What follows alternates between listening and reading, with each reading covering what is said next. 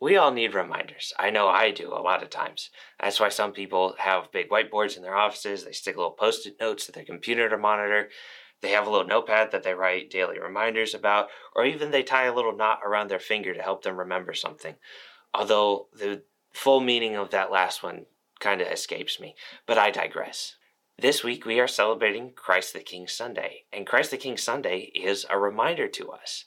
When we look at the world and see all the hurt, broken things going on in the world today, we are reminded that Christ is still the King. He is King of our lives, and He has the power to transform us and change the direction of what our lives are going to. In this week's sermon, Pastor Justin LaRosa is going to remind us of what Christ the King Sunday means and how we can live it out in our lives. And after the sermon, I'll be back to give you a couple of next steps that you can take. Um, but in the meantime, go ahead, listen to the message, and I hope you take something out of it. Who needs reminders to remember things? I certainly do because my mind is super bouncy. I make lists, I have whiteboards with things on them, and I set aside time for contemplative practice every day, but I still need to be reminded. This week on social media, I asked, what do you need to be reminded about? And people offered fascinating answers. Some were funny, like, why did I even walk into this room? To attach the dang file to the email. And deeper ones, to ask God for help. To remember that I don't need to be perfect. And I like this one that the world is still a good place and people are generally good natured. So, what is it that you need to be reminded about with regard to God? Type it in the comments. Today's service, you will be reminded about something very important. And the church reminds us every year, just after Thanksgiving, usually, on the last Sunday of the Christian calendar. Most people miss it. People are traveling, they've got things going on. This reminder was instituted in 1925, and it wasn't by accident. The world needed a reminder. There was great upheaval across the gro- globe immediately after World War I. Tyrants like Hitler and Stalin and Mussolini were rising, and their festering philosophies were taking root. People were pivoting not towards God, they were pivoting towards secularism, materialistic pursuits, and holding on to the false hope that was being peddled by tyrants. Does that sound eerily familiar? The church wanted people to remember that Christ is King. Will you say that with me? I know you're at home. Will you say it with me? Christ is King. Today is Christ the King Sunday. But just like the people 100 years ago, we aren't so sure, right? We survey the world and we see wars and disease and violence and crime and poverty. We look out and see political idolatry and just foolishness, right? And these festering philosophies still being peddled by tyrants. It seems like the social, economic, and political forces are crowding out Jesus' kingdom and Jesus the King. And you know, it's not just the outer world. That's not the only place where you and I question. Many of us have devastating challenges in our lives, or in our families' lives, or in our communities. We sometimes struggle. Some of us have secrets that we keep in darkness, and we struggle with anxiety.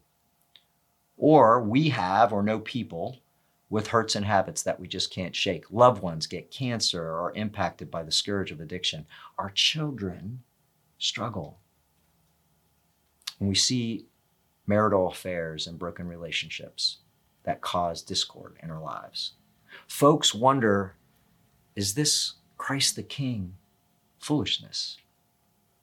So I'd like to invite you to name one thing in the world and one thing in your life that makes you question this notion, this doctrine, this, this amazing statement Christ is King. Put it in the comments or just say them silently in your heart. We'll return to it later. Yes, I think we need a reminder a reminder of who Christ is and what he has done for us. It's what the, it's what the church wanted to remind us with this Sunday. My hope is that you will not only believe it and proclaim Christ as King, but you'll actually practice living it, which, by the way, is not easy. Jesus says the gate is narrow. Yet, no matter what's swirling in your own personal lives and all the stuff we got going in the world, I, I, I submit that we can proclaim Christ as King with our mouths and with our lives together. So let's look at the context uh, of who Paul says God is and what God has done for us. Paul is in prison when he's writing this, they believe. He's writing to a people he's never met and to a church he didn't start in modern day Turkey. His prompt was a visit from a guy who started the church named Epaphras. Epaphras shares with Paul the amazing things that's going on in the church of um, the Colossians church. And not only that, he also shares the challenging circumstances that this new, mostly Gentile church is encountering. And in the first few verses, verses, Paul praises this church's faithfulness, their good works. He promises to pray for their growth and their knowledge and wisdom of God's will. But the pressures are real for this church. And they believe it's stemming from two different things. First, polytheism, and second, false teachers, including Jewish Christians. Most new followers in that time grew up worshiping many gods who ruled different areas of their lives. Others were worshiping angels and listening to false teachers. Jesus Christ had become just an additional God to their many gods. And it seems that not only that was going on, but then there were the Jewish Christians who were asserting that they must also follow all parts of the Torah, especially food laws and circumcision. Ouch, in order to be followers. So Paul strongly rebukes these perspectives in this letter. And then in verses 15 through 20, he uses a poem to tell them who God is. And that poem is grounded in Genesis and Exodus, a few Psalms, and Proverbs 8. It proclaims who Christ is. And this is who he says that Christ is. Listen to some of these titles Image of the invisible God, the firstborn of all creation, the head of the body, the firstborn of the dead, the fullness of God dwelt in him, peacemaker and reconciler. Truth is, we could probably do a sermon series or a Bible study on each one of these, but Paul says that God is fully revealed in Jesus, that he created all things of this world, including its rulers, who ultimately answer to him, that Christ is the glue of it all, that he is the head, the decision making authority for the church that is supposed to be bringing the kingdom of love out into this world. He says that he has overcome death and darkness.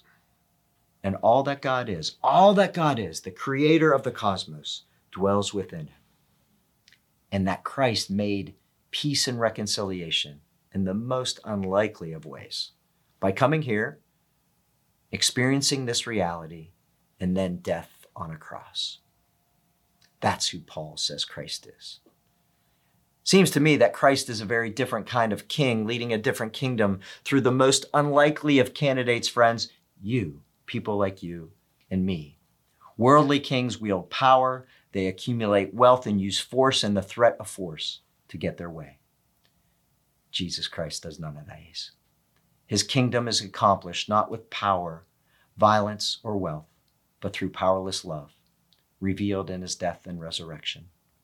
And our King never imposes rule and respects our freedom of choice.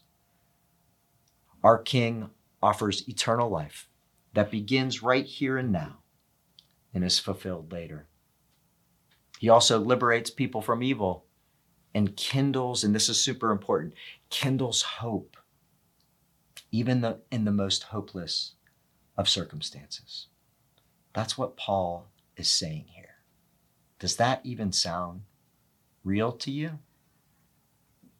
You know, I love what Mark Twain said. He quipped that faith is believing what you know ain't so.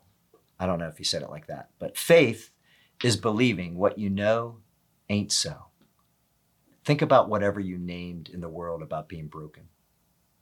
Is it possible that you can have some belief about what you know ain't so?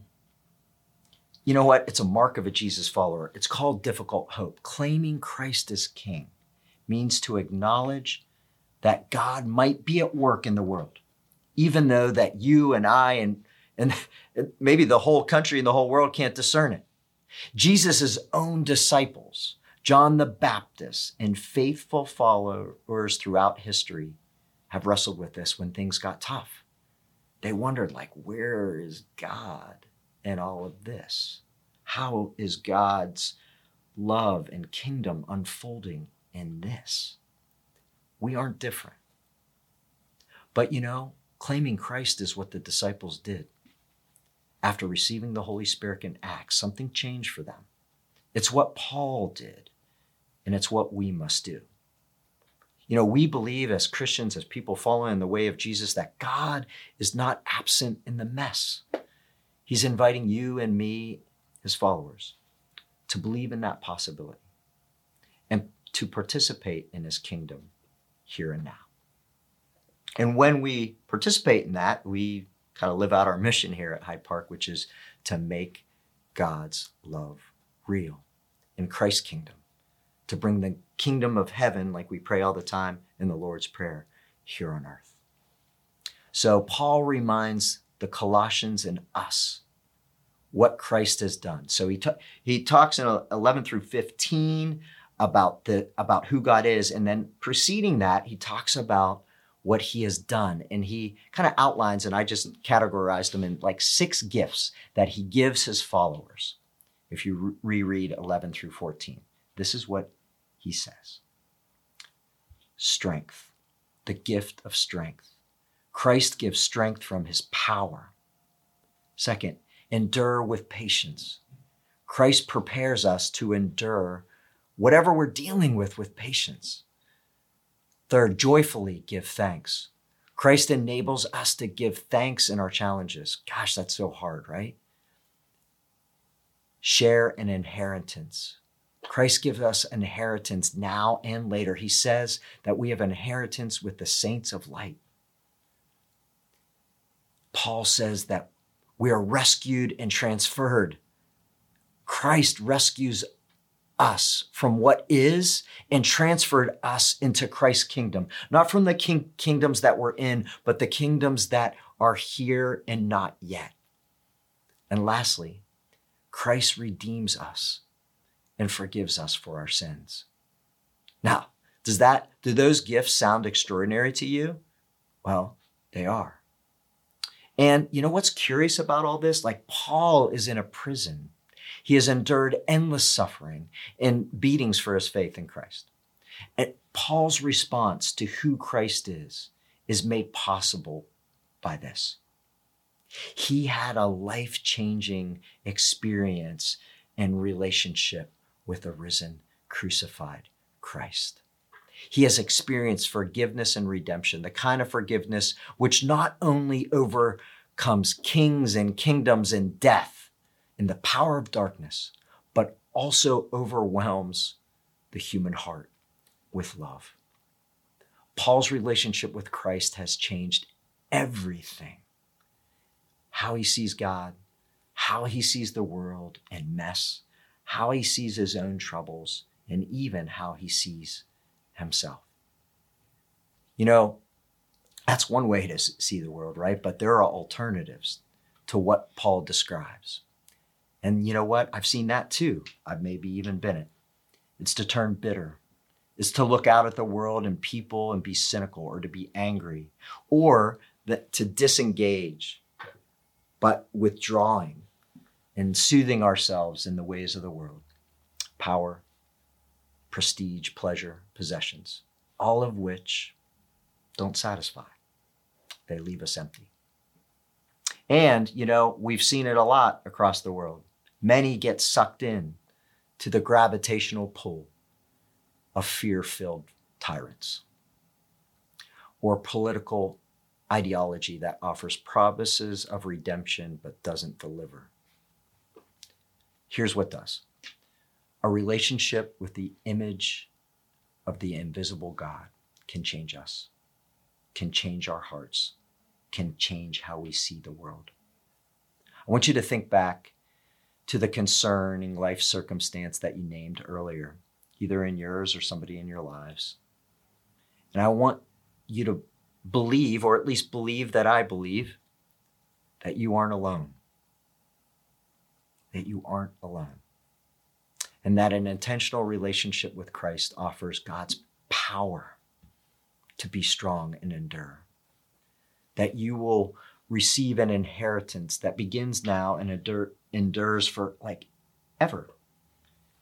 And that light, even though you might not see it now, will someday overtake this current darkness. And along the way, along the way, you won't have to do it alone. The body of Christ, the church, will walk with you. That's us together. And if you want to explore who God is, if you wrestle with some of those churchy terms that we're talking about, or you want to explore what a intentional relationship with God and the church might look like, reach out to us. But there's even a simpler way to start. It's just ask God in, into your life, into the struggle, into your brokenness, into your sin. Ask God to be your king. A hundred years ago, the church began to offer us a yearly reminder to believe that God is at work when it doesn't seem so, to experience God's forgiveness and to begin to spread that forgiveness to others. Do these things, and you will be proclaiming Christ as King. We got the reminder. Let's live it now. In the name of the Father, and of the Son, and the Holy Spirit. Amen. Thank you for joining us today. I really hope you enjoyed that message. Uh, I really hope that you were reminded that Christ is still the King in your life, even through all this turmoil that we are living through today. We have reflection questions in the description box below if you want to go deeper in today's message. Um, go ahead and visit our next steps page at hydeparkumc.org forward slash next steps to get connected with us. I'm Sam Klein, and I hope you have a great Thanksgiving.